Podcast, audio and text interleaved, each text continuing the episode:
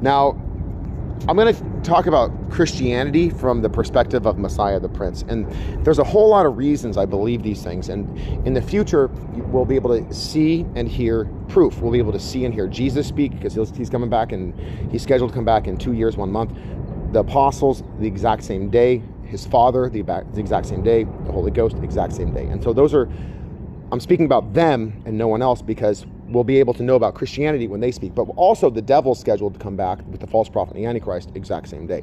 And so it's all scheduled two years, one month from now, exact same day. And um,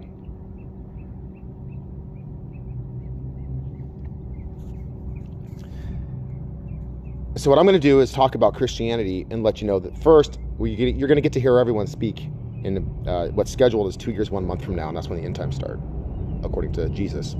Next, that's the current schedule. There's other evidences, proof that you'll be able to see and hear after that time, hopefully before then, regarding all that I'm about to say. Now, what are the essential and non essential Christian beliefs? These teachings include, this is according to the internet, that the, the doctrine that Jesus is fully God and fully human.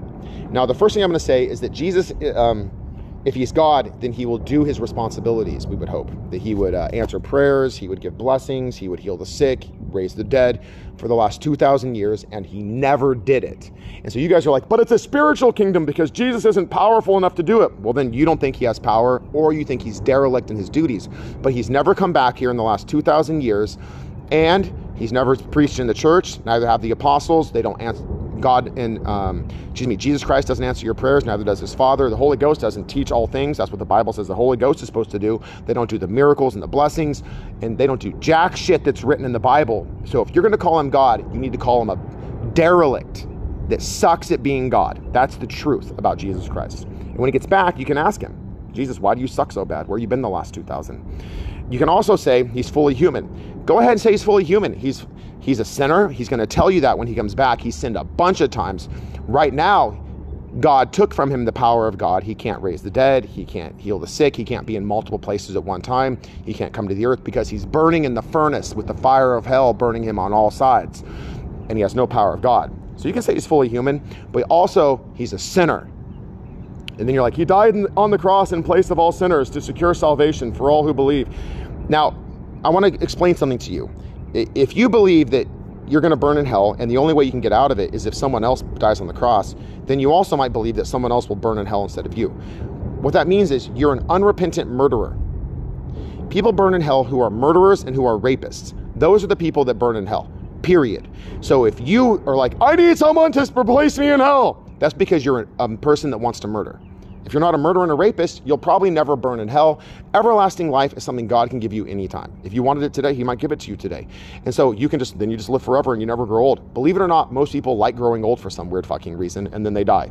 And it's weird, but that's how people are made today. And God can just make you slightly differently. You look exactly the same except young. You never grow old. You never get a disease. You never die. And your life is perfect. It's easy. God can do it today. You don't need someone to die on the cross for that. It's kind of like, I'll give you an example. If you have a house where the nails are kind of, or a fence, the nails are falling out, how do you fix it? You go get some new nails and put it in there. But God can do a miracle. He can make the wood new because the, the holes in the wood get bigger, and that's why the nails come out.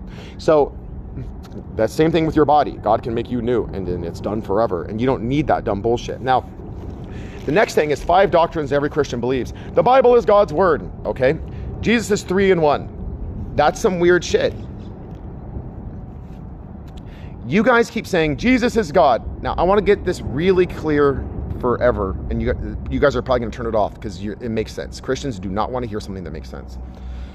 Jesus had for a long time the power of God to do very limited miracles. He could raise the dead, partly God did most of the miracle. He could heal the sick, partly God did most of the miracle. And Jesus could break the bread and fishes and stuff like that. He had limited ability to do miracles. And so, what uh,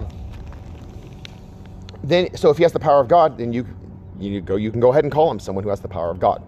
God. But he also died, and God will never die. So if you say he's exactly like his father, you're wrong. The first thing is that his father is from mysterious origin. Jesus was given life. And so that's one difference. God can do all things, Jesus can only do a few things. Jesus says that women aren't allowed to teach, but his father never said that. In Jesus' church, women are not allowed to preach, but in God's church, anyone can preach. And so there are major differences between his, uh, him and his father. And so when he comes back to the earth, he's going to tell you that with his own mouth, and you're going to film it with a smartphone. And so you guys are like, but he's three in one because that proves he's God. No, it doesn't. That's bad logic. He's a separate person that had the power of God. He no longer has it because he arrogantly said he would get that power on his own because God gave it to him in the past. And now he can't figure it out. Doctrine number three Jesus is fully God. Today, that's not true. Doctrine number four, we are saved by faith in Jesus Christ. Not today, because he's burning in the fire just like a bunch of other sinners. Doctrine number five, and he'll tell you that in the future. There's life after death. That's true, but it doesn't need to be a doctrine. It's just a fact. It's kind of like saying that there's, uh, when you go over the bridge, there's a city on the other side of the river. It's just an obvious fact that you can see if you die. That's it. Everyone sees it who dies, whether you're an atheist or an agnostic or a Christian or any other religion. Now, the rest of the doctrines are things that Christians are going to talk to Jesus about when he comes in the second coming, which is scheduled two years, one month from now. And so, what's going to happen is Jesus Christ wants to go to Israel, but you Christians can all come over to see him and ask him every day these questions. Who are the people of god? Is that the church? Is that jew and gentile? Is that both? Is it is there a big difference? Is it all the stuff the pastors preach? What is the temple of the holy spirit? Why do we need to be possessed by spirits? I thought that was witchcraft what is the priesthood of the believer? What is the identity of the believer? You can ask him these doctrines. What is the unity of the church? What is the mission of the church? What is discipleship according to you? What is evangelism according to you? What is stewardship according to you? What is edification according to you? What is worship according to you? What is baptism according to you? What is the Lord's Supper according to you? What is family relationships according to you? What is social concern according to you? Now, the truth is that Jesus, when he comes back, you can ask him these questions, and he's going to stare at you like an idiot that doesn't know how to answer, and he's not going to say anything. If you ever confuse a dog and it turns its head and it, it just looks confused, that's how Jesus is going to look for 70 fucking years because he doesn't have an answer to any of these questions. And the truthful answer is so fucking strange you'll never believe it. So I'll give you one. There's a bunch of prophecies that in the future people will receive a spiritual baptism from God. And so the Holy Ghost, John the Divine, and Jesus Christ thought that they would do it first with water. But they didn't know how to do the spiritual baptism. So they were like, get in water and then you'll be baptized. So you all still do it. But nothing changes unless God changes it. You all still die. You're all still sinners. And it's not what's promised. Next is restoration, life after death, the second coming of Christ, and all this other stuff. So let's go into it. The second coming of Christ is scheduled two years, one month from now.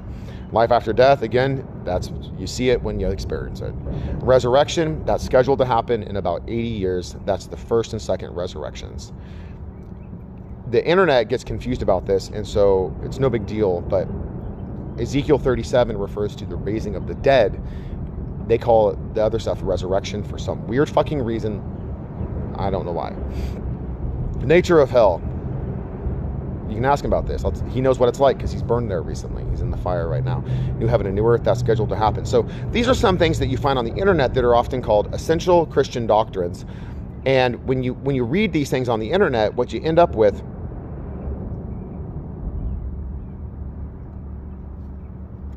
is something that's really, really simple and easy to understand. It's a bunch of bullshit that doesn't make any fucking sense. And then when you see Jesus, you can ask him, and you're going to realize it makes no fucking sense. There's no reason for it, there's no purpose to it, it has no meaning, and it's fucking bizarre. And when you ask Jesus, he's going to look at you like he's a confused dog, and he's not going to have an answer. So that's Christianity according to Messiah the Prince, part one. Part two is what Christianity really is. Now, to the end of eternity, what happened in the first timeline is that everyone that went to church believed and that includes me, the guy doing the podcast. Messiah the Prince believed this. And then now there's a second timeline. It's a chance to do it again. And I found out that Jesus Christ is a sinner and he's burning in hell today. And pretty soon he's going to be in the earth and he's going to tell you that. So today you Christians are going to be like, yeah, right, we don't believe it. Well, when you pray to him, does he answer today? When you pray for a miracle, does he do the miracle? Does he give you, does he break your bread with you? Does he break the bread for you and give you a whole abundance of bread? Does he give you a bunch of extra wine? Does he put money in your pocket when you're poor? Does he fix your house when your house leaks? Does he do anything for you at all? Does he strengthen you? You Christian men keep saying, Jesus is my strength. Well, are you strong? No. Christian men become weak every time you say Jesus is your strength. It seems like you get weaker and you get real fucking weak. So, does he do any of that? No. So, stop saying Jesus is your Savior, your God, your Lord God, your Lord Savior temporarily until you see him, then ask him to strengthen you. He doesn't know how to do it. He sucks at doing miracles He was never your strength and he never will be. In the end times, his plan is that you all die and then he raises you from the dead because he thinks you'll find it impressive. And all he wants to do is be impressive to you because then he thinks you'll be deceived into calling him God the Father. That's it. He thinks that you'll be deceived into calling him God the Father if you're all raised from the dead. In fact, he can't even raise the dead right now. And so he might not be able to do it at that time. And so then his father might end up telling you, Jesus isn't doing it, I am. If it happens at all. And a lot of you might say, well, if Jesus isn't doing it, I don't want to I'd rather go someplace else that's better because if Jesus sucks and he's not a real savior, I don't want to go there. So when you Christians hear this podcast, you're going to be like, yeah, right, I don't know if that's true. But then when you see God, God's going to look you right in the eyes and show you there's an empty throne next to him, and you're going to say, Where the fuck is Jesus? And God's going to say, Jesus Christ is burning in the fire of hell. And you're going to be like, Oh, so the podcast was true? Or you can wait two years, one month, and then when you see Jesus Christ, you can ask him these questions, and he's going to look so fucking stupid, you're going to regret ever being a Christian. And I'm sorry, that's not your fault, that's Jesus' fault. So you're not going to take the blame for this. Now, to conclude this podcast, I talk to people from the future, and at this time that sounds bizarre, but when you guys get to travel to the future. Time machines can do it. God can bring you, and when they travel back, you'll get to meet them. This will be a very common and normal thing. Plus, if you have everlasting life, you'll get to live to the end, and you'll see all of this. It will not surprise you. And so, when I talk to these people, they saw what Jesus did to the end of eternity. And what he did is he never kept his promises. He never answered prayers. He never gave the blessings. He never healed the sick, raised the dead, strengthened Christian men, or any of the other bullshit he promised. What he did is every five million years, he would come talk to people, and they'd ask him a bunch of doctrinal questions, and he'd get embarrassed and leave because he couldn't couldn't answer. And so what they hope is that one day Jesus will do all that's written, but they've waited centillion times centillion plus millions of years. That is a lot of years. You can Google how many years that is. It's a thousand um, times a thousand times a thousand times a thousand times a thousand times a thousand years and more. It's like thousand, million, billion, trillion, quadrillion, blah, blah, blah, sextillion, blah, blah, blah, blah, blah. And so you get to these big numbers, and eventually the biggest one that's used in the earth today is called centillion. It's just a big number. There's nothing else to it. And so they expect or hope that Jesus will one day do as it is written because he never did it to the end of eternity. The apostles never preached the gospel, Jesus didn't do it. And so recently I asked Jesus, I said, Jesus, are you ever going to do it? We're on a second timeline now. It's second eternity, motherfucker. And he says, no. He's never going to do it. All he wants is power and respect. So you're Christians when you die and get to heaven, or if you wait till the end times, which is scheduled to start in two years, one month. What you're going to get from Jesus is that Jesus will refuse to answer doctrinal questions and he'll refuse to do everything that's written. So I'm going to make sure Christians surround Jesus day and night every day that he's in Israel. And that means Jesus is never going to preach the gospel or anything else. He's just going to stand there like a dumb fucking retard with his mouth shut. And he's not going to say anything. And then he's going to refuse to preach the gospel. He's going to refuse to do what God told him to do. And he's going to burn in the lake of fire and brimstone forever. That's what you're actually going to get unless Jesus changes his mind. It's probably not going to happen. And then you're going to realize that you don't need Jesus' grace. You, can just live forever. It's an easy thing. And I explain that in other podcasts.